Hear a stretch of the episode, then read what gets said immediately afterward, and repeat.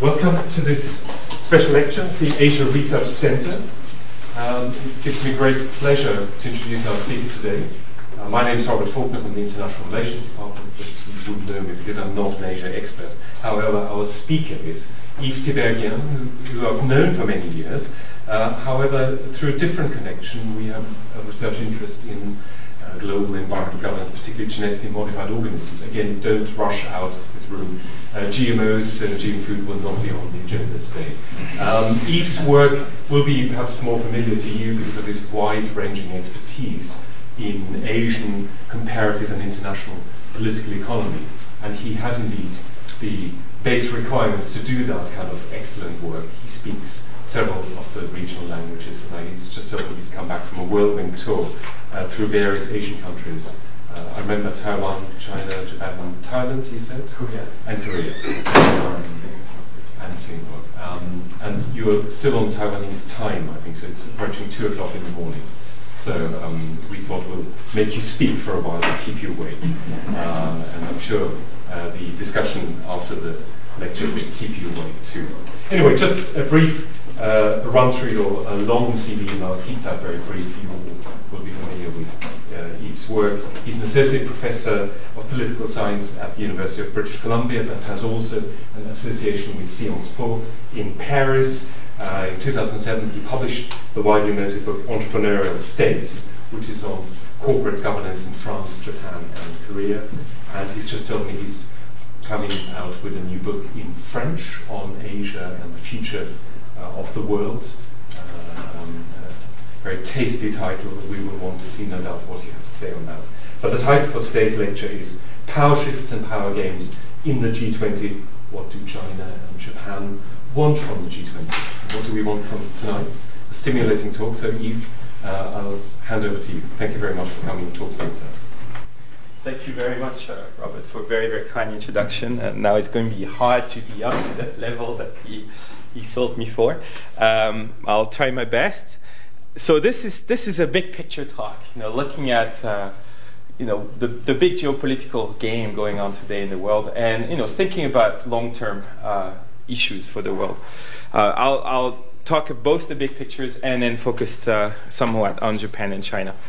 Uh, so I have a few cartoons to start with, you will see. But before that, uh, the big picture is we have found that the world sits on a lot more systemic risk than we thought would be the case, or at least uh, some people thought. Um, and we probably can say the world stands at a critical juncture. It's one of those periods you will look back in the future, you'll look back at those years and think, wow, those years were really the critical moment where a lot of things shifted. Uh, and I'll show you some numbers, etc., that, that, really show that the last couple of years are, are, years where you know big, big things are happening of historical proportions. Um, global markets have outgrown their underlying institutions of governance. And in fact, Dani Rodrik was here giving a talk on this very topic. Uh, that was, uh, and that's a lot in his book. He has made that point very eloquently. Uh, at the more narrow level, the international monetary system, uh, centered on the dollar's so-called exorbitant privilege, which is the title of Barry Eichengreen's new book, uh, who is also here, I think, Barry, uh, Barry Eichengreen, um, we know has become unsustainable, has been actually a factor facilitating global financial crisis. Um, we also know that there's an increasing number of global issues such as climate change, food security. We all know also now nuclear risks uh, that require more coordination, more cooperation, more governance. Uh, and finally, where all those needs are piling up, where we really have a lot of functional needs to get the system uh, to work or to, or to not collapse, uh, we are in the midst of a great rebalancing of power, where an unprecedented amount of relative power has shifted from the established OECD countries, US, Europe, uh, Japan, to the rising emerging powers, and primarily China. Uh, and so that change, change in the balance of power makes it also more urgent and more difficult to change our whole global governance system. So that's the background for the G20 today. So a few uh, pictures. This is the effort of the G20 to, uh, to rebalance the monetary system uh, and they're finding that this is a difficult thing to do. Um, this is the currency war and the G20. You've seen those cartoons probably last year, lots of it during uh, G20 in Seoul. Um, and right now, we're in the midst of that big debate, unprecedented debate actually, about the future leader of the IMF. Uh, well, it's likely to, now to, that we know it was going to be Christine Lagarde, but the fact that there has been such an open campaign and candidates flying around many countries making pitches, etc., uh, and to have lots of countries contesting the, the past uh, ways in which those leaders were chosen uh, is a, a, very different moment. We have never seen this, in fact, uh, such a contested debate about the future of the IMF. Um, so, in the midst of this big debate, the G20 has emerged as the central game uh, for the future of global governance. Uh, and it, we're talking particularly of the G20 Leaders Summit, now meeting once a year. The next one will be in France, in Cannes, in November. Um, we know that uh, the so-called, you know, the G7, G8 is now unable to solve global governance questions because it, know, the other powers cannot be excluded anymore, like China, India, Brazil. Uh, we know that one alternative that the Americans have uh, sought, the G2, uh, a game between US and China, to sort of have a condominium to agree on, on the future of the world, doesn't work because China refuses it. Um, Many uh, people are talking of a de facto G0 now, where there is lack of cooperation, where every country uh, fights for their own. Uh, we know that this is hopeless. It's not going to help solve some of the urgent problems we have. So, in that sense, the G20 is the only big game in town that has the potential, at least uh, uh, the ability potentially, to, uh, to solve some of the big, big issues. Um, but the task is very high the G20 basically has to renegotiate the post-war liberal order uh, that has essentially been our order since uh, 1945, uh, and to build a post-hegemonic order. Uh, a very tall order, and of course the outcome is very uncertain at this point. Um, so then there's the side question about China and Japan, uh, which is a, sub, a of my talk here. Um, China is emerging, and I'll show you why, as the actual pivotal player in the G20 uh, is the player that has to be involved in any decisions. Um, and this is, of course, China is part of a triad of super players uh, US, Europe, and China. Uh, but it's the sort of central player that is required for any coalition to work. So the question is well, what is China thinking about the G20 and global governance? What are China's preferences? How are those preferences being formed? Uh, what can we say about the, the future moves that China may take about the G20? Uh, and I'll, you know, I'll cover some of the positions. I just came back from a, a long period of interviews in China, actually, on anything from Tobin tax to, uh, you know, to um, the dollar system to uh, current to uh, commodity prices. Um, Japan is also a global player. In fact, it's often forgotten because now we think only of China. But Japan today has an, has an economy of equal size to China's. So yes, China just passed Japan, but that means they're still roughly equal. Both of them at 9% of the world economy. Um, and Japan owns about 20% of the foreign debt of the US, a little less than China now, but very close actually to China's.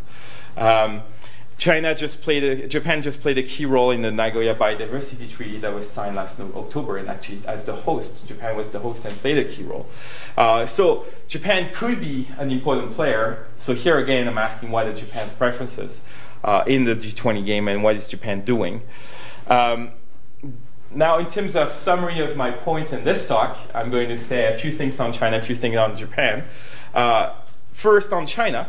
Uh, there is, over the past year, and it's really striking, an explosion of interest within China uh, around the theme of global governance. And I'm, I'm, struck by the contrast with even 2009 when I did another batch of research. Uh, there's an explosion now of seminars, of think tank meetings, uh, of uh, even training sessions to the top leaders uh, by scholars, more and more scholars picking up G20 global governance. And that's very, very new for China because it's a brand new topic for China. For the last 30 years during the reforms, China was mostly striving to adjust itself to an existing order. Uh, so was never in the business of planning the next order or reshaping it. Was, you know, here is a, a, dominant order, we have to sort of fit into it and be a successful player, very much like the East Asian economies did before China. Um, so it's a novel issue, but there's an explosion of interest. Uh, from a big international relations perspective, uh, China's first interest is in reducing its own vulnerabilities. China still feels very vulnerable to the US and to an order that it doesn't fully understand. Uh, and China um, is still dependent through all kinds of uh, arenas. Uh, so there is, that's the first topic. uh, the second, in terms of domestic process, what we find is that there is still division among ministries. So it's a fragmented governance process. Uh, and actually, I'll say a similar story to Japan. Um, and we are in a period now of weak central leadership because we're in a transition moment. Uh, next year, there will be a new leadership. So we at a moment, actually, in history for the first time, uh, maybe in 2,000 years of Chinese history, when there's a lame duck government. So you have a fragmented uh, set of ministries you know, competing for their own interest, uh, and yet you have a central leadership, the Politburo Standing Committee, at the moment that's uh, unable to take uh, you know, entrepreneurial direction, so to take new steps. Um, so that's the rough picture on China today, but I'll also present some wider interest of what, what the Chinese thinking about G20. Uh, for Japan, there's really a contrast between what the public or what elite thinkers, you know, the academics, etc., are thinking, uh, and in fact, the public or a lot of the thinkers uh, are thinking things that are quite similar to what Europeans are saying. Uh, what even Gordon Brown used to say, you know, when he was here about the new Bretton Woods, the need of, uh, to solve financial systemic risk. Uh, so I hear a lot of that. Uh, in general, elites in favor of more regulation to match markets. Uh, but in practice today, the voice of Japan at the G20 is almost zero, very, very small, and that's due to uh, political paralysis. There's, like China, a fragmentation among six ministries, and there is a lack of coordination by the prime minister. So at this moment, China has basically, uh, Japan has played under its weight, has punched below its weight. Uh, and in fact, I would argue even below Korea's, and I'll say a few words about Korea. Um, so the only way, I mean, the next step, of course, that's the current moment. Uh, in a year or two, we may find a very different voice for Japan in the G20, uh, but that's when you have a new prime minister that's uh, more actively involved in coordinating among the ministries and shaping a new direction. Um, so now a, a few uh, you know background cartoons. I have six or seven. That's uh, an American cartoon in the Wall Street Journal, which represents the American nightmare about the future of the world and future global governance. Uh, that was together with an article uh, written by Niall Ferguson. Uh, so you notice China here, the U.S. here, Europe here. Um, so, you know, you, you could also maybe uh, think of Martin Jacques' book, When, when China Rules the World. So that, that's this, this approach here. Um, then you have the Chinese response to this, and that's a cartoon in a Chinese newspaper, uh, where the Chinese actually are very uh, concerned about their future role, and they don't believe they're a great power. They, uh, the Chinese think primarily of their own vulnerabilities at this point, and they know how many obstacles they have to go through to keep rising the way they do. So they're not sure if the dragon will be a, a real dragon or a real leader or will sort of up. Uh, opinion polls, and that's from the China Daily, show that when asked if uh, they think that China has become a superpower, only 12% say yes. 12% of Chinese only think they are a superpower. Uh, if you ask the same question in the US, you would have at least 50% saying yes. So there is a huge uh, difference here between how foreigners think about China's power today and how Chinese inside think about their own power. Uh, and that's sort of unprecedented. The clue is pretty simple. It's because the GDP per head is still only $4,000. So if you look at it from inside, uh, you're still a developing country with a long way to go. If you look at it from outside, you find a total GDP that's now equal to Japan's number two in the world that will eventually surpass the US. And so everyone says, well, you have accumulated global power but from an inside perspective, you don't see it yet. Um, G20, three views on the G20 before I get to more analysis. Uh, this is the official picture, the good looking picture. Uh, still kind of amazing, that many leaders coming together uh, and actually making some agreements and institutional innovation. Uh, we haven't seen this often in history. We haven't seen this in the 30s, for example. They were unable to do this. Uh, and you see they look all friendly, etc. Uh, you might ask why you have more than 20 heads. Uh, some of you may have counted already. There's at least 30 here on this picture. Uh, and that's, uh, there are two, two answers to this. The G20, they have 20 heads plus five guests. And there's one guest that manages to be always here. So he's the basically de facto 21st member. Any clue who that is? There is a de facto 21st member in the G20. Spain.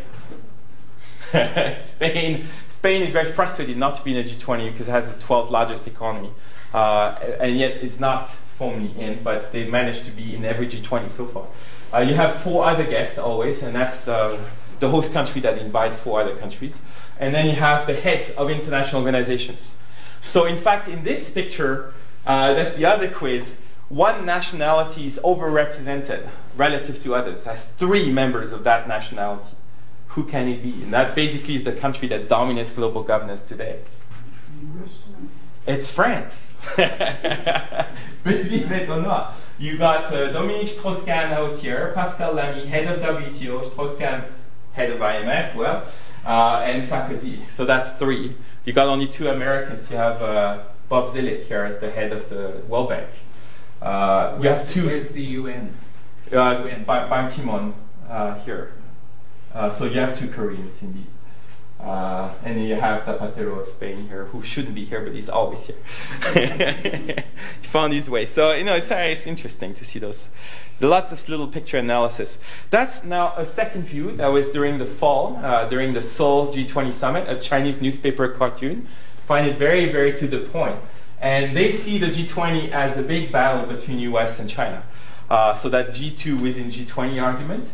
Uh, and before the G20 last fall, you had the US president going to Indonesia, India, Korea, Japan, and trying to build a big uh, you know, Asian axis against China to pressure China on the renminbi and other things. And the response by China was to open an axis in Europe. So there were several uh, high-level trips to Europe and many European countries covered by the Chinese leadership uh, to have a wedge between US and Europe. Uh, so there is a lot of that. That's a second view on the G20, that great confrontation between the current hegemon and the future dominant power. Uh, and no one can ignore that game. Um, and the third view, that's the Financial Times, fragmented game, diverging interest, not much happening, big issues not solved, you know, etc. You probably heard that view. So very, very different views on the G20. Um, now that turns me to uh, the rest of the talk. Rest of the talk, I want to first lay out why global governance and G20 are really important dilemmas today, why they matter so much. Then I'll turn to the changing balance of power and why we are at a critical juncture.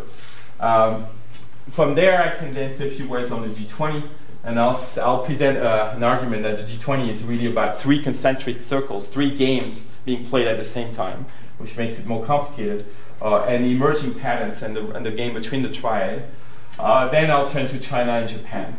Uh, and I'll add a you know, few words, very short, on uh, a side puzzle, the weak East Asian regionalism. So while the Europeans are somehow doing a relatively okay job on coordinating their preferences, the East Asian uh, countries, particularly the three Northeast Asian countries that have very similar interest on global finance, have so far not at all coordinated, and that's, uh, that's worth checking, checking out.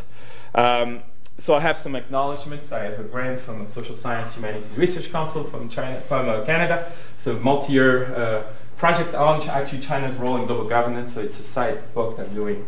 Uh, I was this year also East Asian Institute Fellow, which uh, means I was sent to five universities in Asia uh, as visiting scholar. Peking University being the longest, almost a month, but Fudan in China. Then uh, separately, I was in Tokyo for January. Keio I will be soon, uh, EAI in Seoul, uh, Asia Center in Paris, and Sciences Po, that's February. Uh, so a lot of hosting institutions that have made uh, my, my life much easier. um, global governance dilemmas. So this is you know sort of a good summary. For those of you who can't read, you see the leaders here on top, the Global Economic Summit, the G20, saying, I think we've demonstrated we're on top of the situation. Um, the world is not sure, however. So um, that's a simple you know, theoretical framework. That's all the theories I will give you today, not too much at night. Uh, you know, simple, it's sort of an institutionalist framework. Um, and this is uh, straight out of North and Rodrik and others. Um, what we learn from institutional economics is that they have there has to be a sort of match between markets and institutions. Markets cannot function without rules of the games. Uh, there has to, you know, there, there has to be monitoring for well-functioning markets. Um, and markets require you know, those functions to be solved, particularly solving collective action dilemmas, reducing transaction costs. So there's a long literature about this. Uh, at the global level, we know that markets have globalized, have actually intensified, have become more and more complex, advanced, etc. Uh, but rulemaking remains fragmented because rulemaking is still rooted in national rulemaking. So we have, from a very simple, this is a very simple picture, but while the markets really get more and more complex and globalized, etc., uh, it's very hard to keep that balance uh, between those global markets and the rules that are necessary, the rules of the game that are necessary for markets to function. And if we go too far out of sync, then you have systemic crisis, or you have things like 2008. Um, so that leads to the next question what is global governance? Uh, and I take this very, very broad definition of global governance. I see it as a collection of international rules, treaties, institutions that help states coordinate actions at the global level in the context of fragmented sovereignty and the lack of a world government. But the immediate observation that we can have is that this is a very haphazard collection of very distinct pieces that don't jig well with each other, that have a distinct history, a distinct level of depth, uh, distinct uh, level of you know, advance, advancement. They include national rules, bilateral treaties, international treaties, uh, international organizations. It's, a, it's sort of bric-a-brac. You know, really, that's where the French word is very useful. Um, and I'll show you a graph afterwards, but that lead me to this paradox today. We're at a time when we need more global governance. There is a functional need for it. Uh, we have accelerating and more and more complex global markets, uh, particularly in finance. Finance is the crux of it, but even in trade. Uh, and so we need monitoring rules uh, to, to keep in, in touch with it, to, to keep in sync and to have that equilibrium uh, always present. Uh, in addition, we are at a time where we have an increase, an acceleration in the unevenness of the distribution of gains from globalization. There has been a lot of transfer of relative power from OECD countries to the emerging countries. Uh, and then finally, we have many new complex issues that we can qualify as market failures. The market cannot solve climate change, uh, for example. Uh, so that also is a case of need for global governance. Um, and so while the need is much higher, uh, the ability to, to create those institutions and governance rules that we need uh, is, is, is difficult, is um, more constrained today because we're in a context of multipolarization, and the old model that we had uh, to create global governance, which was a hegemonic model where the US hegemon could sort of convince, coerce, or uh, coax other countries to fall in place and produce rules for the public good uh, as well as the private good of the hegemon. Uh, it's harder today in a multipolar context. Uh, and it's even harder when you have underlying the multipolarization a second trend of hegemonic transition, where we're going to have a passage from a current dominant power to a future dominant power, uh, China, even though there would be other powers as well. But when you have those two things happening, you have more uncertainty and you have more concerns for the national interests. Uh, and it happens just when we actually need countries to get together uh, and to solve uh, those, those global problems. Um, and that's why we have such tools of global governance, quite limited uh, and not very sturdy. Um, that's know, a very simple effort to look at the type of global governance we have today in different uh, areas. Um, and the point that I want to make out of this table is that first, in each different issue area, we have different arrangements, and they're not always coherent with each other. Uh, second, uh, in each case, uh, there is a period uh, where the locus of power is expanding. China is becoming a powerful actor in everyone, even though the institutions that exist were not designed uh, with China in the first place. Um, and so all of them are actually in flux, in transition. They have tensions, they're unstable, or they're fragmented. So that's the big picture. Uh, I could take an example in trade. It's well known that we have the WTO. We used to have the GATT then gone into WTO. Uh, but the WTO, like everything, when you talk global institutions, there's two parts. There is an organization or a set of agreements that function today. Uh, so you, that's why in Geneva you have a big organization with lots of staff, and they have a, a, an arbitration court basically. That is functioning. That's a structure that's in place. Um, but then the second part is you have, you know, every 10 years you have an effort to expand, you know, to move to the next round uh, and to uh, expand the, rule, the amount of rules that the, the world will have.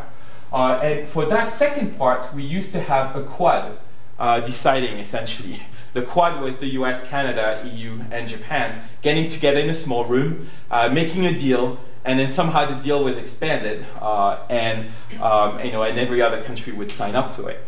The last time this worked, that was the Uruguay round in 1994, and that's how they created the WTO.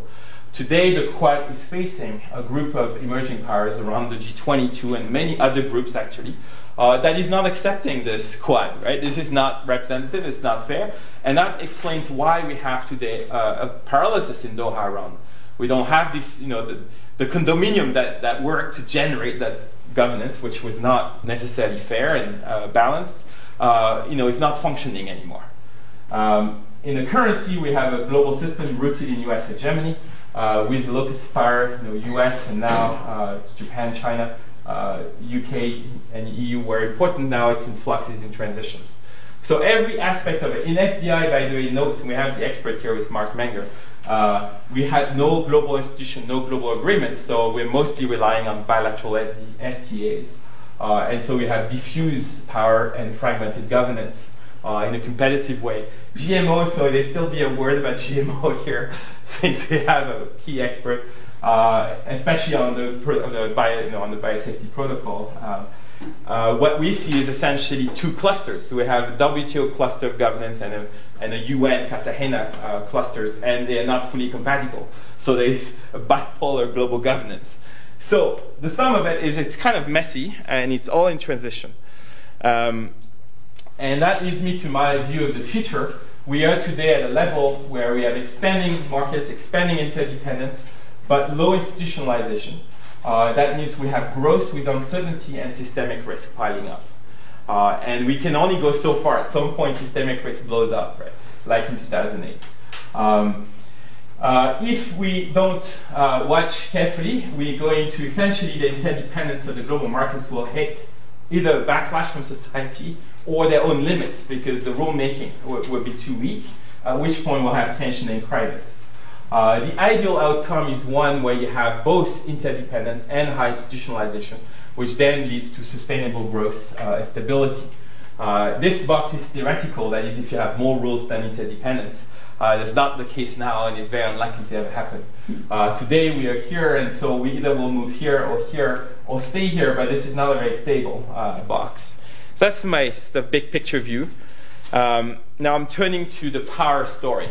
Uh, this is the most important chart ever published in a recent political economy, so really worth looking at uh, carefully. Um, it's not that visible. It comes from the OECD report from June 2010 called Shifting Wealth. Uh, this is uh, the pie of the world economy divided between two groups.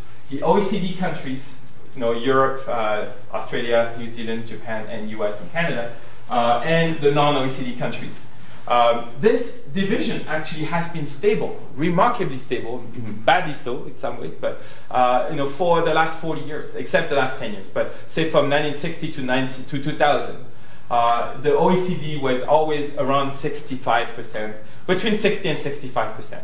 Uh, in, 90, in 1990, it was still 62%, uh, and in 2000, it was 60%, so still relatively stable. Uh, and that's on that basis that the OECD countries dominated all global institutions, including the IMF, for example, uh, because that represented the, the, the, share of the world economy. Well, um, over the last 10 years, between 2000 and 2010, we have gone from a 60-40 division to a 50-50 division, 51-49. Uh, but 2011 is the year when uh, there is equal weight between OECD countries and non-OECD countries. This is a PPP level uh, on the exchange rate, but actually it doesn't change that much, in, uh, even in nominal exchange rate, and I'll show you some numbers there. Uh, the OECD predicts, and that's a pretty conservative scenario, that the trend will continue but more mildly. Uh, and so by 2030, uh, the non-OECD will be almost 60%, they say 57, and the OECD 43%. Uh, today, 2011, that moment of equality, um, in a way, explains why the next leadership of the IMF is so disputed. the BRICS countries have seen this and they say, hold on, you don't have the right anymore, you know, G7, essentially, to decide everything on your own. Uh, you are now about to be minority in the global economy. Uh, and so that's, that's a big, big trend. That's a very big story. Um, just looking at Japan and China, this is not so clear, but this is the narrow version of it, uh, but it's absolutely dramatic. You got China here and Japan up here. Um, in, 19, in 2000, 10 years ago, when I was teaching about the East Asian economy, Japan was equal four times China. So we would say, no, yes, China is rising, but don't forget, Japan's size is four times bigger than China's. So it's still a dominant player in Asia. Um, in 2010, that's over. China equals Japan. And they're, of course, crossing. In 2011, China is 10% bigger than Japan. What's on the vertical scale? Uh, that's uh, total GDP in nominal, nominal term in dollars. Uh, so essentially, uh, $4 trillion, right? In, in 2000, uh, China is $1 trillion, Japan $4 trillion. In 2010, Japan is still $4 trillion, roughly, in part because a bit of, a, bit of exchange rate effect negative for Japan, but uh, mostly it's been flat. The growth has been flat, whereas China's, you know, when you grow 10% a year, it, you know, it multiplies quickly. Um, and so that's a really sort of, you know, that's where economics turn into power. Uh, when you have that much change, you know, it changes the balance of power. Everybody knows that. And this, and this is a story of the last decade, 2000 to 2010. Uh, it's a narrow story of the narrow version of what I just said uh, with the bigger story. Now, this is uh, you know, local bank here, right next door in the city. Uh, they have an even more dramatic prediction. They are, of course, the pink, you know, the pink model guys. This is a, a sort of very non-conservative model, but it was very uh, loudly presented at Davos this year and was talked about by everybody. So Standard Chartered Bank now is nominal dollar. Uh, they say today uh, if we look at the world economy, the US is 24% of the global economy, EU 27 is 27%, easy to remember. Japan is still 9%, China is equal, 9%, they have rich equality. Um, and India is only 2%. And by the way, that's why India today is not yet as dominant in G20 in global governance as China. India is still a long way behind. Um, in 2030, and that's still nominal dollar, they predict that you know, global uh, GDP will go from 62 trillion to 300, so still multiply widely. But China will then be 24%, while the US would be 12% of the world economy. So double. Uh, India will reach almost the US at 10%. Japan will shrink massively to just 3%. So from 9 today to 3, Japan will become very, very small. Uh, and EU is still uh, bigger than US. Uh, that's the sort of the wildest scenario. The OECD one I showed you was more conservative, did not predict as much shift. But this is the sort of models people are operating under now. And when you hear in a sort of a more assertive voice from China, they, they're looking at those models. and, and, and, time is moving fast, right? So you get this kind of picture. Uh, I'm sure Robert would enjoy that. Uh, that's, that's 2000, that's 2010. Uh, so that's uh, IMF World Bank telling the, the, developing countries, you must reform. And think of the Asian crisis 1997, right? The amount of uh, change imposed by IMF on, on the Asian countries. Uh, in uh, 2010, you got India, China, Brazil standing up, having that BRICS statement, and now telling IMF World Bank, you need to reform. So this is a historic shift you know, in the balance of power. things are not the same, and this is really the story of the last 10 years. Um, now I'm getting to the G20 uh, itself and the big picture. So, quick context: uh, you know, GX, uh, new new creation. They're not really formal institutions. No, they're those informal clubs where leaders get together and sort of chat. Sometimes nothing comes out; they just chat. Other times they sort of make an agreement, and that agreement is not a formal treaty or anything. It's sort of a joint, uh, a joint decision to ask others, uh, bureaucracies or whatnot, to do something. Um, so initially, not too much happened. Uh, I moved from G6, G7, uh, etc., G8 to 97. Uh, the G20 itself, as an idea, was created in 1999, uh, but not as a summit leader, only as a summit uh, for finance ministers and central bankers. And it came really out of the Asian crisis, because people said, well, uh, you know, obviously the IMF failed. Uh, Robert Wade wrote a lot about this. Failed in, uh, you know, in in preventing or even monitoring beforehand the, the risks that were developing, uh, and also was sort of very abusive in the way it dealt, it dealt with the crisis uh, in '97. Uh, so there is a need to do something else between a larger group of countries that include the big emerging powers. Uh, also, they felt you know it's easier with uh, central bankers and finance ministers. They speak the same language. They're sort of an epistemic community. It's easier than bringing the top leaders. Uh, I don't know if you know how we got to 20 and who picked the 20, uh, but essentially is a story of two leaders in one room for one hour. And those two were Paul Martin of Canada, finance minister, and Larry Summers of the US. And in that room, they decided to keep it simple with 20, and then they sort of uh, decided who would be the 20. Uh, and so the idea was well, you roughly take the top 20 countries by order of GDP, but then you adjust. There are too many Europeans, they thought. No European in that room. So no more Spain. Get out of Spain. We don't want more European beyond the G8. Uh, so there's clear decision. Netherlands was 16th GDP and was kicked out. Spain was 11th or 12th and was kicked out. Uh, so that, and of course Switzerland was not included, uh, but it was just above 20th. Uh, then they, um, they said we roughly need representation, so we need one from Africa, one from Latin America. They eventually brought Argentina as well, uh, under push pressure by the US apparently. Uh, for Asia, they hesitated. You know, Malaysia was by, you know, was pretty close to the cutoff, but uh, the US was really strong that they didn't want Malaysia on board because there was strong hatred with Mahathir at the time. So and Nigeria nearly got in, but Nigeria at the time was in an election crisis. So they thought, well, we'll decide later when, ele- when Nigeria has stable leadership. But the time passed and the 20 were decided, so Nigeria did not get in. Uh, but you know, it's a roughly, you know, it's a rough story. Um, and then this, uh, in 2008, was expanded to uh, a, a leaders summit. Um, and there's, there's a side story to that.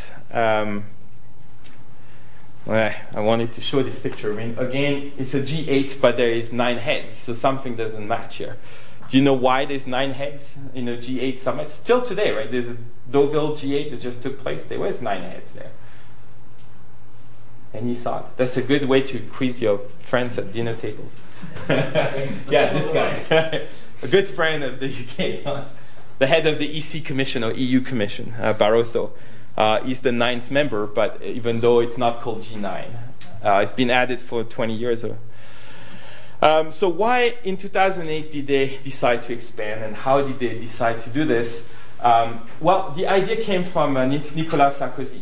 Uh, actually, it came while he was in Quebec discussing with Harper, Stephen Harper. But he flew from Quebec to uh, to uh, the U.S. to Camp David and had discussion with. They said, well, they, the 2000 the financial crisis is dramatic. We need urgent coordination. We don't have the right tools. We have a gap in global governance. So the French wanted a G12 or 13, uh, G8 plus BRICS essentially. Uh, maybe Mexico as well, or Saudi Arabia. There was that talk. But uh, it was very difficult to do a G12, 13 because it was hard to justify why you pick some countries, not others. Uh, and also, nothing like this existed, whereas the G20 as a number existed already. So in the end, it, you know, it shows that sometimes it's easier at the time of crisis or when you need something to pick up something that's on the shelf, that's already there, uh, than to create something totally new. Um, so why? Well, it was the, global financial crisis, the failure of the IMF, the rise of China, India, and Brazil, uh, the, the what I showed you, the, the 10 years, critical 10 years. So they recognize you need to create something new. Um, and like in any process, you know, the EU functions in a relatively similar way. In the European Union, you have a whole set of institutions and rules, etc. But whenever something new has to be built, innovation, or they have to expand, they have to solve more problems, it can only happen at the Leaders Summit where you have to have an influx of sovereignty, of pool sovereignty. So the G20 is the same idea, where you're going to put the more powerful countries to sort of coordinate, put a bit of sovereignty, and show leadership to then create something institutionalized. Um, so that's the thought. We know there have been five, uh, five summits so far. The sixth one will be in Cannes. Uh, so, you know, US, then UK. The, the UK one is actually the high point of the G20. This is the climax. This is when it really made a difference. Uh, they uh, essentially made this very important decision not to get into uh, trade wars, and even though there are some exceptions, it mostly held. Uh, they doubled the resources of the IMF, which is enormous, right? And when China contributed money, that was new. They created the FSB, they coordinated fiscal stimulus, they did some promises on financial regulations, not all f- followed through. Uh, they promised to work on the environment, that didn't get followed through. But the uh, amount of things they did in sort of IMF, trade, fiscal stimulus, uh, was actually pretty historic. Uh, and they did, in a way, prevent the world from falling into a Great Depression like 1930s by coordinating instead of fighting. Um, but that was short-term stuff, right? They didn't yet finish at that point a long-term preventive institutional build-up.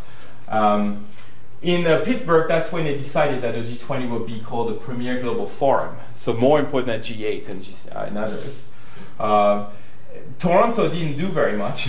uh, Seoul was interesting in terms of that's where they decided the new voting powers in the IMF, and that was significant. They significantly increased China, for example.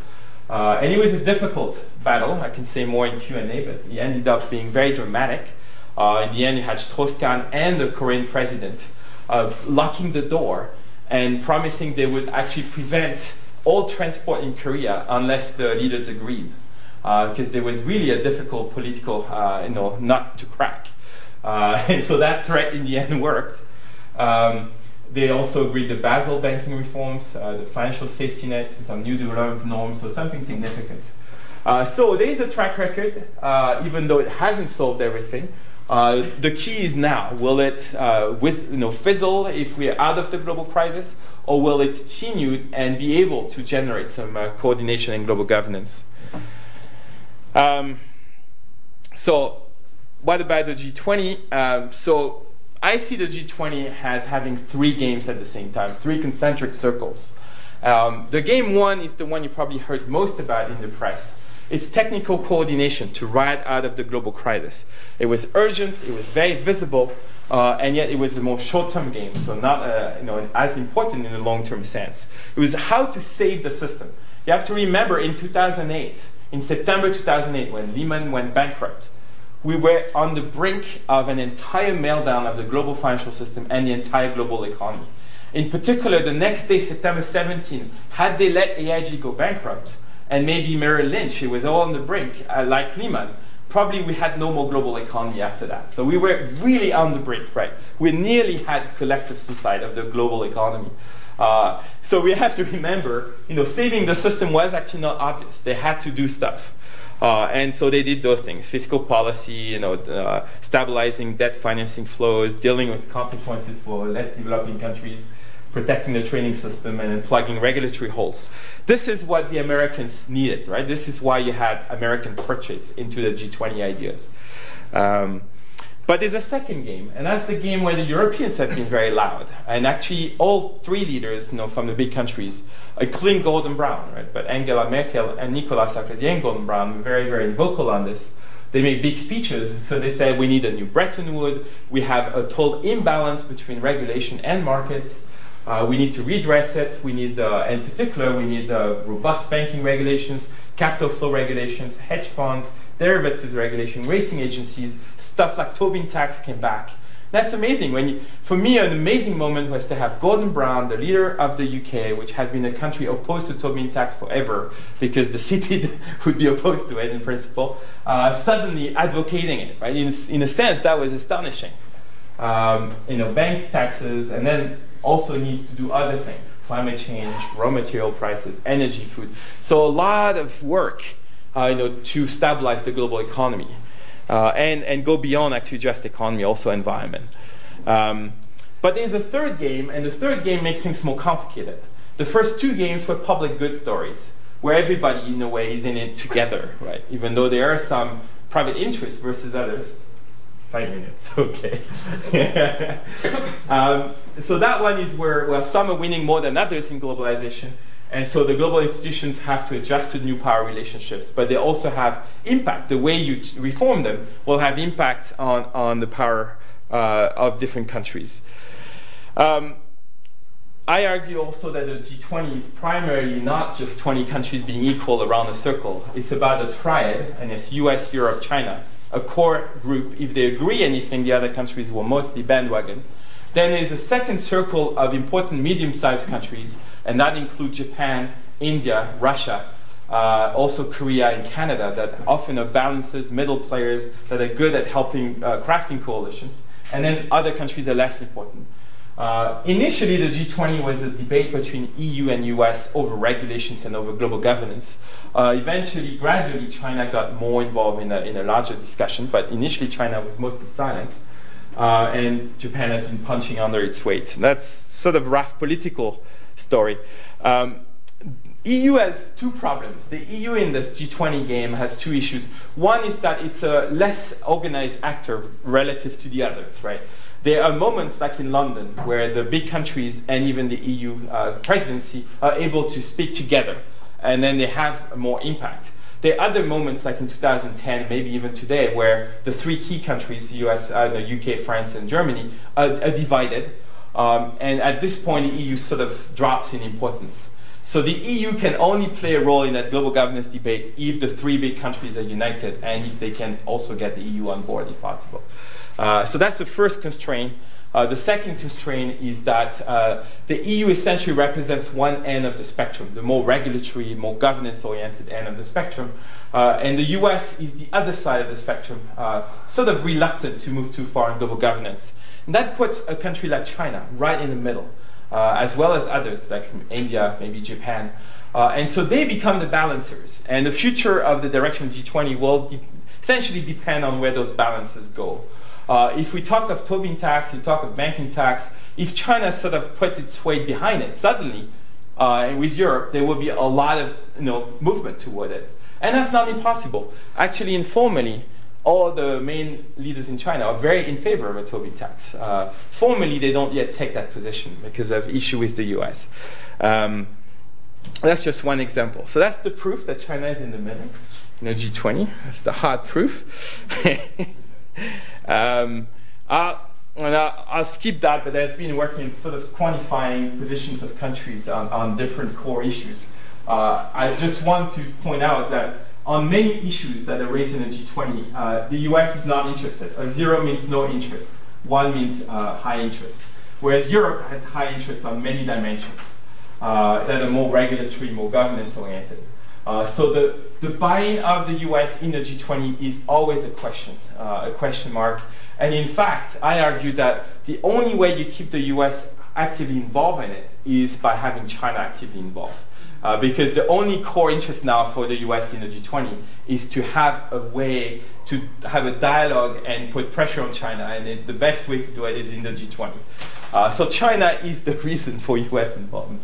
Um, right. So we can, on position of different countries, we can leave it to um, to the Q and A. Um, I'll go straight to uh, this punchline on China. Um, one punchline is that China has an open and fragmented decision making. Now, I sometimes get in trouble with this because I you know people tell me, how do you ignore the totalitarian side and all the uh, uh, the, um, the, the side we hear a lot about Chinese governance. But when it gets to econ- political economy, it's actually a pretty diverse model with a lot of actors and a lot of coalitions sort of fighting with each other. So China is actually a much more pluralistic model in political economy than is assumed. And so the, it's a story where there's competing interests, competing ministries, it's very fragmented, uh, and it's how those coalitions are formed, and then how the coordination or how the tipping of balance is happening at the State Council and then at the Politburo level. Uh, that's what we need to study in order to understand what, what China says in the G20. Um, initially, uh, the, the top level, so the political principle is the standing committee of the Politburo, the nine top leaders, were not heavily involved in something that was seen as very technical. But gradually this year they get more involved. It has become more politicized. And so that makes the game less predictable uh, in terms of final decisions. Um, it's, uh, you know, the initial default position by China is the Deng Xiaoping line, which is to lie low because China feels vulnerable to the US. There's this very good book by Ed Steinfeld just uh, came out uh, where the title is Playing Our Game. He argues that actually China is mostly playing a globalization game that it didn't create, and that's playing to the advantage of the US in the end. So a lot of Chinese leaders that I interview think like that. They feel very dependent, very vulnerable in, in the globalization game. And so they're very unwilling to rock the boat with the US. They feel that the US can could squash the economy at any point uh, because there are many choke points and if you're very vulnerable. Uh, so their preference is the stability of the system. Uh, it's also a belief in regulatory need. Um, then there's bureaucratic difference between the different interests. Uh, but when it comes to you know questions of all the global governance questions, the default position is actually uh, very similar to Europeans, particularly French, German, uh, in the belief that you have to have a reg- regulatory balance to the market. Uh, so that's uh, an underlying preference, even though at the strategic level of the G20 is not always expressed. Um, so the outcome so far is a reactive uh, country, pro status quo, with little entrepreneurial capacity, but some original ideas that, that could, in the end, you know, in a few years, lead to some interesting coalition building. Um,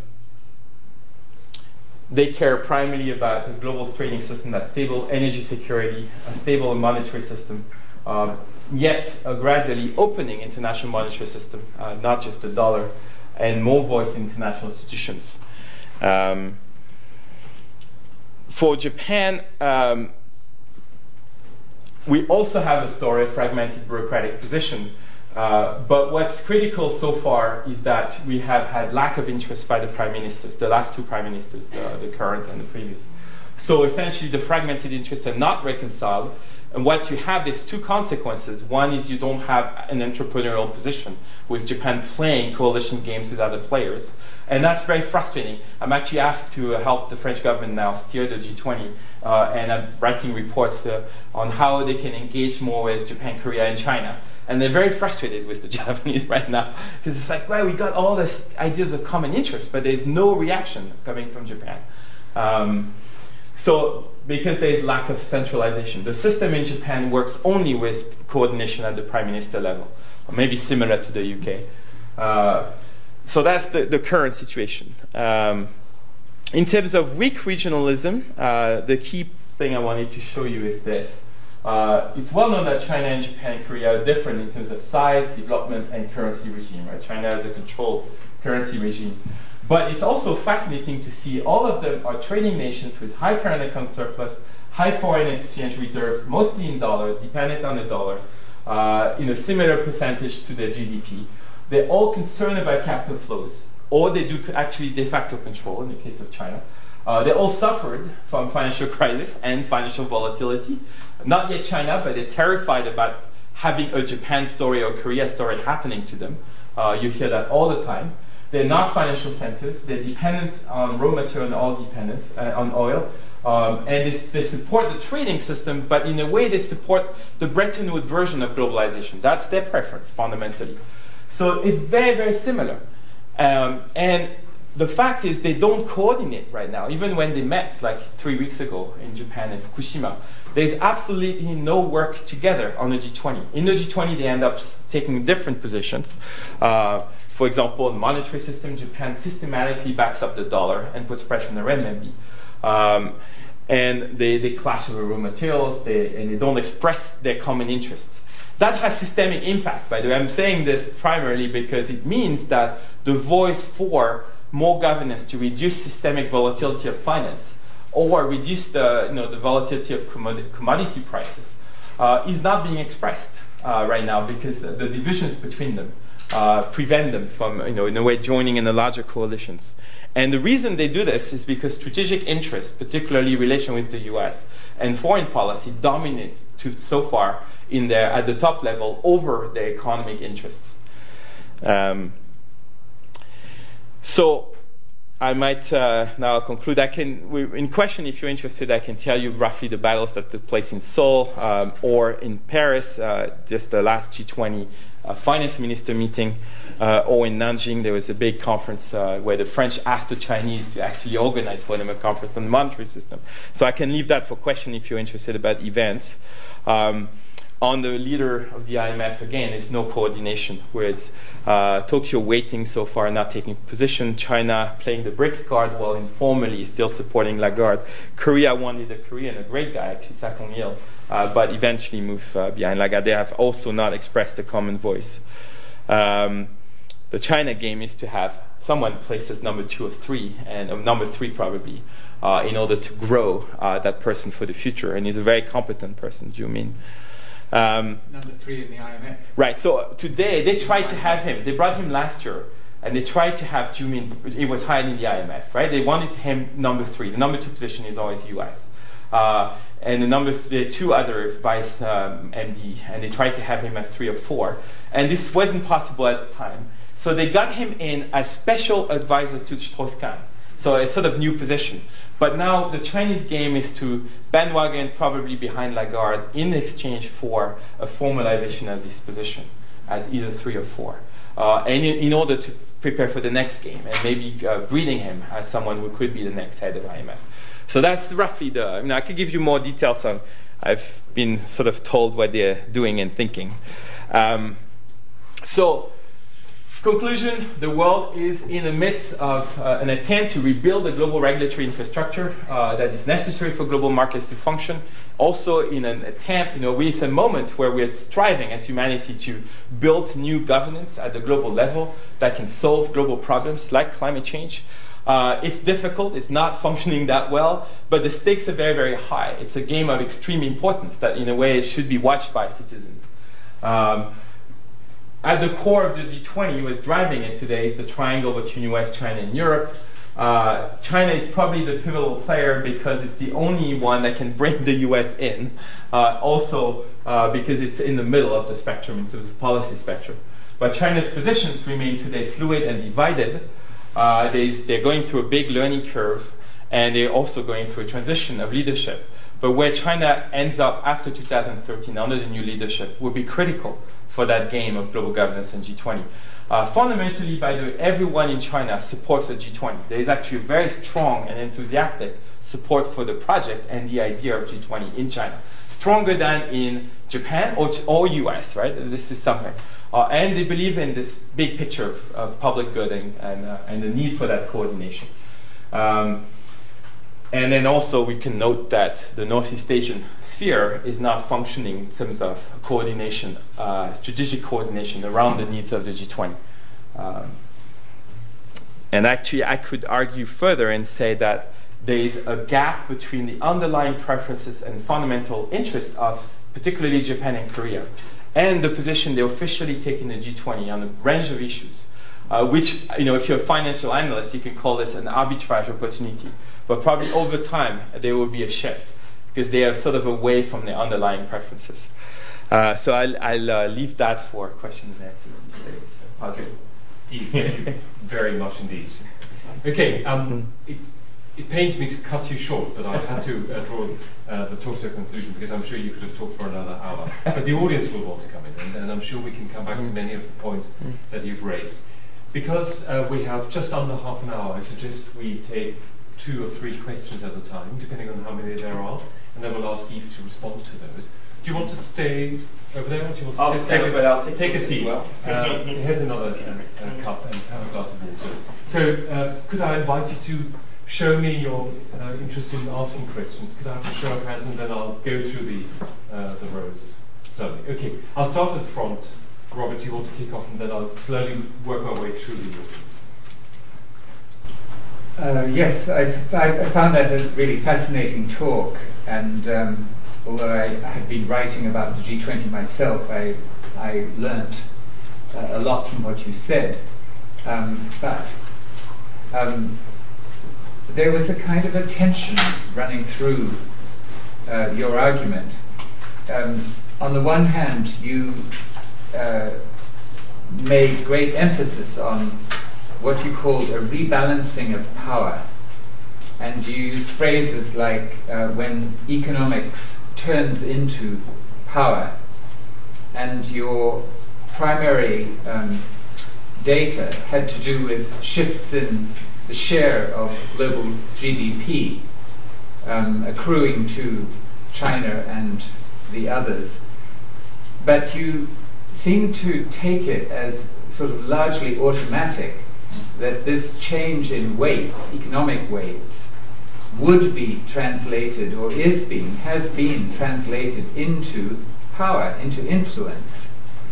And so this, this is the other leg of the tension you gave a lot of evidence that this is not actually happening, at least not very much. Um, I mean, you made it very clear that Japan, which is after all still the second or maybe third biggest economy, it's the heaviest weighted economy, second or third heaviest weighted economy, actually has very little influence. Um, so there's obviously no automatic translation of economic weight into political power, as you tended to imply. But secondly, uh, you gave a lot of evidence about China, that in many ways China has been concerned primarily to, to sit at the table to get more votes, but not actually to take um, anything like leadership positions, rather to use its presence to block efforts by um, others. So, uh, how do you uh, respond to this point that there is an in- really an inconsistency in your own argument? Okay, think about that. I'll take one more and then um, mm-hmm. we'll give you a chance. Yes, please. Uh, considering recent economic models showing that uh, by 2030 Japan's share in global GDP will have dropped to 3% and China's will, will have increased, why does Japan not feel the same economic vulnerability that uh, China does? Okay. Did you all hear the questions? Should I repeat them quickly? Okay. Just the first question was essentially about whether the, the shift in economic wealth has translated in an equal shift in political power, and whether we should therefore assume that China will play uh, a global political role uh, just because it is economically powerful. And the second question sorry, while I was talking, I've, I've, I've, forgotten about the second question. Why, why China is more vulnerable? Yes, yes. And why would China be more vulnerable than Japan, given that they are find themselves oh, in a similar no, no, position? That, that, wasn't the question. It's uh, okay. why does Japan not feel as economically vulnerable as China? Okay, all right. Good. Yves, could you handle those very quickly, and then we'll move yeah. on. There are lots of people who want to come in. Right. So th- this is great, great question, and thank you very much for the both of you. Um, you know, the, for, for Robert, the, question, the answer is actually pretty simple. It's a, it's a story of um, underlying power and, and, potential, and then the effectual, the actual use of it, which depends, of course, on politics and. Uh, you know, it's like there is a growth curve, and then there's the, the actual, and then there is a, a gap between the output gap. So here there's a political gap between what uh, the power can be and what it, what it is actually used um, most visible is for Japan, right? Japan has power, but is not using it. Um, and, and it's purely a story of domestic politics afterwards. So, in a sense, but it's correct that the, the tension in the story is that I show a long term story, which is a potential curve of power and what it can be, and then so far a focus on short term outcomes, where that power is not yet translated into influence. Uh, but um, you know, if we look so there is a time gap, a time inconsistency, and there's obviously time lags in those things. Uh, but over time, uh, economic power is transforming into political, into international power. Um, in, in, you know, the, but there can be long inconsistencies, and Japan has had the longest, has rarely used actually its weight uh, in international arenas. And that's essentially an institutional feature. I mean, now it's most dramatic because we have political paralysis, so there's nobody there to use the power. Um, but you know, often institutionally, the you know the international focus of the prime minister or, or the, the, key agencies has not been very strong. So they they have. So it's actually interesting where there is the potential de facto power looked by out, outsiders see it, but then a country can have its own psychological biases or internal domestic political biases, which makes it underplay or overplay. There's one country that's the reverse is Korea, where Korea last year overplayed, you know, weight, played more than its weight uh, because it had a, a, presidency very well organized and a leadership that put a lot of energy into the G20. So they ended up being overactive and, and playing over their weight. Um, the two things, obviously, in, in, a, in, a, published work, the two things have to be separated, but you know, it's, it's like in economics, the, the actual, uh, you know, the actual day, day-to-day economic results and then the, the potential. Um, for China, you know, the interesting thing is, yes, China is gaining that absolute power. Everyone sees it. Everyone expects China to have it. Uh, and but the people, I mean, the, the, story for China is simpler than for Japan. Simply, the the leadership is not ready for. You know, there is a lack of uh, of knowledge about international finance, international economics.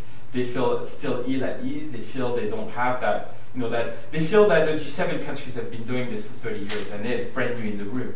Uh, so they're uncomfortable, they're not sure, they fear unintended consequences. So they're very worried about pushing something without fully understanding the consequences. Uh, so, but, but that's not going to be lasting for long, right? This is this transition period. You find just one notch below, you find below the surface in China an explosion of discussion, think tanks forming, uh, a lot of you know, workshops appearing, and you start to have people at the track two level taking stronger and stronger positions. But the, leader, the top leadership is not yet confident to grab those and express them at the top leadership, at the, in an international summit. But this is a story of two, three years. It's going to come up more and more. Uh, and it may not be as disruptive uh, as we assume. That is, on many issues, uh, on systemic risk of finance, they're totally on the side of what you know a lot of economists have said, or, or a lot of Europeans have said uh, in terms of you know, the need for things like Tobin tax, the need for capital controls, etc. Uh, so the, the outcome, the other issues were the monitoring and indicators they have been playing time and blocking. Uh, but in Paris in February, they actually accepted the indicators. Uh, this was a major moment where what they refused in Seoul, they accepted in Paris, 2011. Uh, and but the, the inside story was it was very hard. It was like pulling teeth because the top leadership was very fearful that this would be used against them. Uh, and the, the, global, the top leadership in China is very, very uh, upset about this term global imbalances because you know the global financial crisis has two big models. One model is it was a failure of financial regulation in the US and at a global level. The Chinese believe that, the economists believe that. The other model is one that says, well, it's about global imbalances. There's so much uh, money, dollars accumulating and flowing to the US markets that the US markets have to do crazy stuff, right? They have to innovate. They have, all this money is, is flowing in, in, in such a abundant way that any, you know, it's, no regulation can prevent uh, uh, you know, this systemic risk. And, but the Chinese leadership is very furious that you know, the story about global imbalances is used as a way to diffuse attention from the financial regulations. Uh, so anyway, all this is happening behind the scene, but this, in the end, you're going to have a much bigger Chinese voice, and they will stop playing the game, and it's a training process. Um, okay, the second question, why Japan doesn't feel vul as vulnerable, that's actually interesting because, um, because actually their economy is not globally vulnerable in the same way as the Chinese one. Uh, because China is still in a transition moment, and they know that uh, you know, right now they're in a vulnerable situation in the sense that they're imbalanced, right? Too much of the economy relies on exports, uh, and a lot, you know, a lot of it exposed to the U.S. Uh, they know, you know, going up the ladder, they're going to have to open up their capital account gradually, partially. They're going to have to, uh, you know, when they get more sophisticated, uh, more complex as an economy, they cannot just have the simple capital controls and simple control of banks. They're going to have to move in a in a, you know, in, in, a, in a ladder. And that process is very fearful.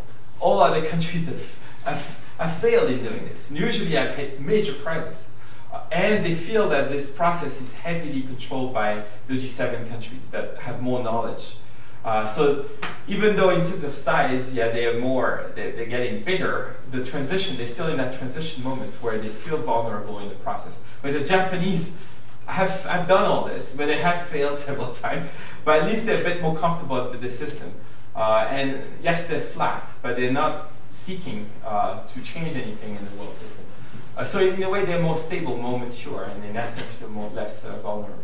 But also on a curve where Japan will have less and less weight in, in global affairs if they don't, if they don't change the, the direction of the curve. Good. Let's take another round of questions. Yes, please. I have a question on IMF succession. Yeah. I'm interested in third world solidarity, and one thing that disappointed me is that nobody's really gotten behind Mexico's Agustin Carstens. Although Mexico is not technically a developing country anymore since it's now a member of the OECD, as in the G77 kick out those who join the rich country clubs. I think that Carstens would have represented a good candidate because he did uh, recently, still is doing a reasonably good job as the Mexican central banker. The Mexican economy's macroeconomic statistics are very good, and he was also formerly the IMF number two.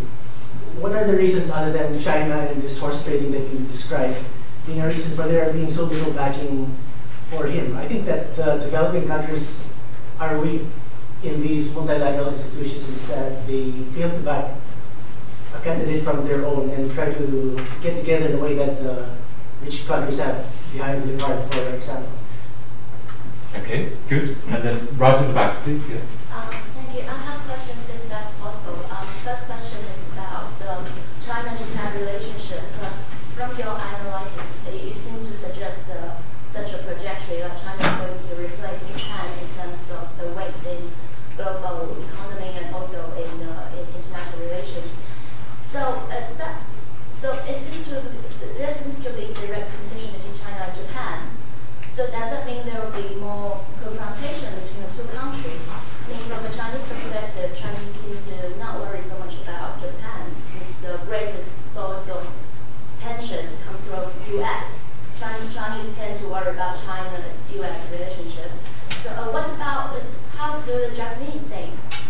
From your interviews in Japan, I really I'm really curious about how Japanese think in this term. And the second, second question, there was a slide in, in your presentation you, you didn't have time to show. That's a picture of the Chinese central banker Zhou Xiaochuan. And um, we remember that in 2009, for London G20, Zhou Xiaochuan published two articles on the central bank website um, advocating for page of the US, dollar and uh, create a current international currency basket. And that was kind of quite unusual uh, because usually no Chinese leader, especially Zhou Xiaochuan was not supposed to be a leader. She, he, sorry, he is only a technocrat. So he had this kind of, uh, he raised his voice. And, um, so what do you think of this specific case? Do you think it's exceptional or do you think it's a test over whether China can effectively raise issue in, in international arena? And what was the lesson learned from this test? Thank you. Thank you. You want to tackle these? Yeah, so that's a very fun question. Uh, the IMF succession. Um, th- this is indeed a very interesting story. Uh, Car- the issue of Carstens is that he's not. He's seen by some in the emerging markets. As, you know, he's a Chicago uh, PhD, so he's seen as an extreme neoliberal in some ways. Uh, so not uh, just as a you know as a third world candidate. He's not. Uh, so he's not someone who has built he has built much more connection with the US than with China, India, etc. It's not one who personally has big networks in China. It's not well known in China or in India. He's only starting you know, now to go around, etc. Uh, but the bigger story is more that the BRICS, even though they came up, what was historical is the five, the BRICS countries, uh, you know, five of them, uh, they came up with a statement which was very un, you know, exceptional and historic uh, in which they said we need to change the way it's done. We need someone who is not just competent but also politically capable of continuing reforms in the IMF. So that part represented the agreement among the five big emerging powers. Uh, but beyond that, the inside story is they were not ready. You know, it comes a little too, it comes a little too early. All this has lag. That is, there's always a lag between this power that you start to see and actually the coordination among them, the political. You know, you have to build all this this work together to be able to express a common interest, and they have not reached that level. Uh, they were not. They caught flat-footed. They are not ready to come up behind a person. But Carstens personally is not necessarily uh, deeply trusted, uh, you know, by the other by the BRICS countries.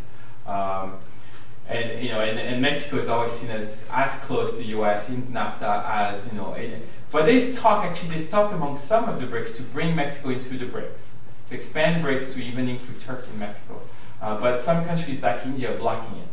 They feel that uh, Mexico be too close will provoke the wrath of the US, or Mexico be a, a, Trojan horse for the US inside the BRICS. There's all kind of interesting things going on here. Uh, but so it, the fact that he's a robust candidate, though, uh, is setting uh, you know a precedent for next time. And basically, it's a marker that next time will not be easy, and that the European Summit probably will not get their way as easily. Uh, also, the weight will have changed. Now we're still on the relatively old weight, uh, you know, voting uh, weights. Uh, next time around, the voting weight reform of the Seoul summit will be will be in place. If China gets the most weights, then the IMF will have to move to China according to Articles of Agreement. Well, but China, you know, in the next will be five something percent. It's not. It's not yet. You know, US is at 17%. I mean, but correct, in 2025, most likely China will have an equal economy to the US, and by then, yeah, the question will, it will be interesting. um, the China-Japan relationship, um, that's interesting. There is there's several things going on at the same time. You know, especially looking at if you look at it from China, uh, China now considers Japan as a regional player, not a global player. So in any case, their their you know their big uh, uh, the big partner is the U.S. because they see Japan as a much smaller player. Uh, but from a Japanese perspective, this is correct that there's a mixture of, of uh, integration and, and competition and fear. But one trend that's absolutely fascinating and it's relatively quiet is that Japan is gradually being integrated into the Chinese economy. Uh, you know, if I say bluntly, uh, in, again, the last decade is critical. In 2000, 30% uh, of Japanese exports were going to the US, 10% to China. In 2010, we have reached equality. In fact, China has passed the US. 20% to 22% now to in 2010 to China and 18% to US. In 2020, we'll be roughly at 30-10, but the other way. So the Chinese, the Japanese economy is gradually being more and more integrated into the Chinese economy.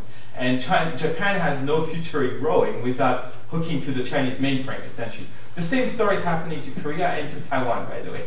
So there's a lot of story, you know, in Taiwan, etc. But uh, so within that context, uh, Japan, yes, has political competition with China and has some worries, strategic worries about China. At the same time, is getting more and more economically dependent on China. Uh, so that we are at this critical moment where they are really going to build that relationship. There is effort to integrate. You know, they just decided to have a permanent secretariat for the Japan, Korea, China triangle. Uh, again, the coming five years are critical. If, it, if they manage to move toward more integration and institutionalization, or if the tensions sort of dominate, uh, it's, it's hanging in the balance right now. Um, on Zhou Xiaochuan, this is a, yeah, this is a great story. Um, we know this is a bit of a fluke, actually. Yes, this is the only moment like this. Uh, the idea about ASDR and all, you know, I mean, the Zhou Xiaochuan speech had general worries about financial volatility and about the monetary system. And what he said there looks very much what you know what Bob Brown said, what uh, France and Germany said, uh, or Toyoo Gyohten in Japan. The second part was about DSDR, which was unusual, was unexpected. This was a sort of uh, a trial balloon. It was actually written by Yu Yongding uh, and also uh, Pan Yingli from uh, uh, uh, Shanghai Jiao Tong University. and they sort of come up with this idea. No one was sure, right? There was discussion about it. Are you sure this makes sense? And it's like, we're not sure about the consequence. But you know, eventually Zhou Xiaochuan picked that up. And probably, and people disagree on how much uh, rubber stamp he had, approval he had from State Council. But some assume he must have had tacit agreement by State Council. Others say, well, maybe we're not sure. But it was essentially a bluffing effort to tell the U.S., hold on, you know, we're going to start speaking, uh, and we cannot, you cannot always take us for granted to buy this infinite debt. Uh, this is, you know, and it had this big impact. But in practice, China actually is very uncertain about the SDR they don't want right now the you know the renminbi to be in the SDR because uh, there will be too many conditions that are too intrusive, in particular on the capital flow side and capital account side.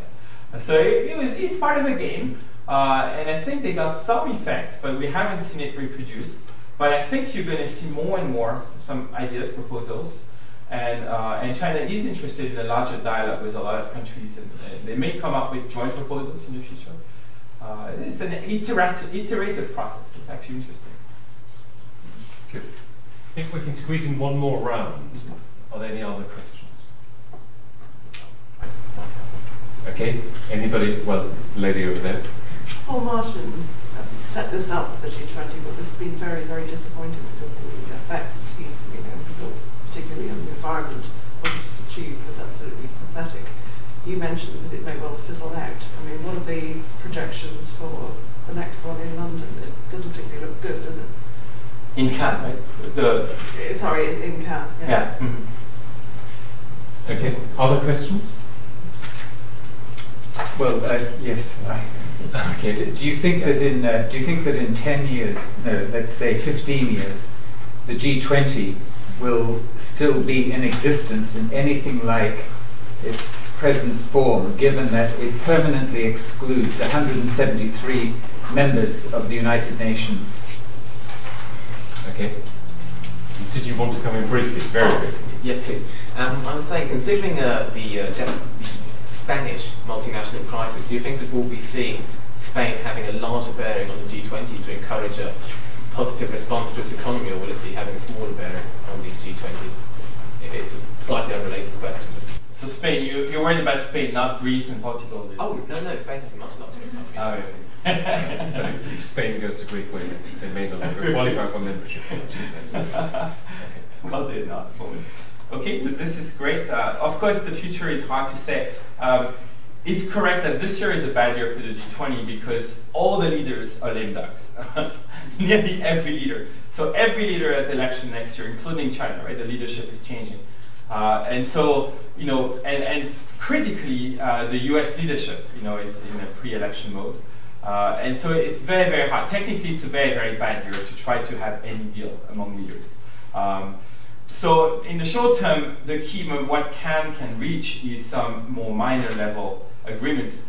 People expect there might be, um, you know, an, an agreement on capital controls the conditions, in a way, the legitimization at the top of capital controls, but under very, very strict conditions. Still will be a, a major step forward. There might be something on the uh, monitoring of commodity prices. You know, we say commodities have been very volatile. Well, we know now that you know there's been this article in foreign policy that is partly due to innovation in finance. You know, an index by Goldman Sachs that can only go one way, only increase that has increased an immense flow of money into buying commodities as, as a tool of investment rather than people would need that. So the prices have gone beyond the, the fundamentals. So there, might be something there too. There will be a few of those agreements which still mean something, even though they're not solving the global problems. Uh, but they represent institutional progress. Uh, it's more around 2013 that we may have a window for bigger things um, after all the elections have taken place. that's the reality in the short run. Um, will it fizzle out? Well, you know, there are many countries who are very enthusiastic about it, and that includes China, uh, but also India, you know, many Europeans. Uh, the least enthusiastic are US, Japan, and Canada. uh, the Canadian today are the current leadership, right? Uh, not before. But, US, um, Canada, and Japan. Uh, so Japan, until now, I mean, they will take another uh, Canada and Japan say exactly similar things. They say, well, the G7 was great for us. Why G20? Uh, there is that sort of nostalgia, but all other countries are rather you know, very enthusiastic because they, rec- they recognize the absolute need of something like this and, um, and the immense functional needs for global governance and the lack of alternatives. So um, and there's a bit of energy, you know, some build-up, there's uh, you know, some momentum and institutional path dependence in the process. So passing, you know, bearing, uh, you know, an extreme Republican elected in the U.S., uh, you know, we kind of that, that's always possible. Right? We essentially said, well, the U.S. is not interested, sorry, and pulls out. Bearing something like this, the G20 will continue mildly first, and then eventually we'll have probably uh, another uh, potential in 2013 or so. Uh, for Robert's question, you know, I'm less worried about the legitimacy and representation than uh, the ability of the big countries to make deals, uh, because that you know you need both. Yes, you, for any progress in in, uh, in, having some kind of coordination in solving systemic risk, even climate change later. Uh, climate change is a good example. When you have the UNFCCC framework, it's not going anywhere because you have too many countries in the room, including less significant ones uh, and smaller countries essentially call the older shots. And the big countries are unwilling to make any promises in that context. Uh, for climate change, if you take uh, you know, 12 countries, well, you count the EU one, you have already 80% of emissions. So if you could have a deal among the 12 big ones, you could actually solve climate change. Um, but the key, and, and, we know very well, climate change cannot move forward without US and China. Together, they're 41% of emissions. Uh, so I, am more worried, realistically speaking, about the big countries not falling in zero sum games and managing their great power.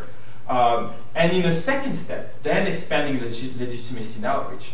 The second step on the outreach and legitimacy is easier. In fact, they have models, which is to probably elect. They can rejig a bit the G20 and have five seats that are elected seats, representative groups, representing large groups, you know, like what you have on the IMF Board of Governors. I mean, there's ways, uh, or now there's another model. Singapore has unified 20 countries that uh, in Asia and others that are concerned about G20 and concerned about being elected, uh, excluded.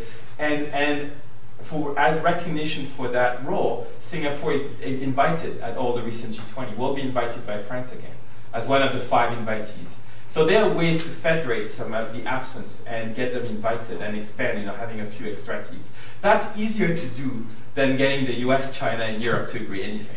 Uh, that, that's the tough one, uh, particularly US and China, because they're so fearful of each other. Uh, many, many top leaders in Congress, etc., fear, you know, essentially they're saying, well, in the current game, China is winning more than us. They're free riding, uh, and they're going to replace us as top power in 2025. Why do we have to play this game, right? Can't we use anything to stop them? Uh, this always that's the hegemonic game, right? Where the, the top leader is not very happy about being replaced, and then China is very fearful of this. So that dominates everything. You know, even things like Tobin tax. You talk, they all say, great, great, great, but the US will be mad. We can't afford it. Uh, and so that game dominates everything today. Uh, and so the, essentially the G20 is a large game to manage this US-China game. Uh, and having lots of mediators and lots of midwives. Uh, and if we can handle this first and then expand the legitimacy, uh, we'll get going somewhere. But going straight to 195 countries doesn't work, right, in terms of getting the US and China to get anywhere. Um, uh, on Spain, well, yes, the, I mean, Spain is, I mean, more broadly, you know, Greek, Greece, Portugal, etc. It's a very, very serious crisis. Uh, it's, you know, even Greece is very serious today because there's no good solution for it. Greece cannot afford the, the, debt, uh, the debt burden it has. So we know that there's, the writing is on the wall. They're going to have to default or restructure their debt, right? And the, the Europeans not, don't accept it because their banks will lose money in the process. Uh, and so that's Greece, and then Spain is the same, even bigger. So primarily it's the eurozone problem. The euro may not survive, or they're going to have to move very um, to integrate much more the governance of the euro. But some critical decisions will have to happen. That's primarily this. The G20 side of it is minor, but uh, there's one concern that's coming out of China and everywhere. They're concerned that the IMF is giving lots of money to those European countries money that's now partly Chinese money. Uh, while there is a more has concern that is the, the, head of IMF is European. So they, you, you start hearing that voice that uh, the money is used for those cushy Europeans who don't, who are sort of wanting to protect their advantages that poor countries don't even have. And we're using poor country money to do this. You have that concerns coming out. Uh, and so, you know, if the IMF tries to have a huge bailout, there might be opposition by the BRICS countries uh, for Spain, right? Uh, but primarily it's the Eurozone problem, and the Eurozone is on the brink. There's no question. Well, on that rather pessimistic note, I think I'll call this to an end. Will you please join me in thanking you for a most stimulating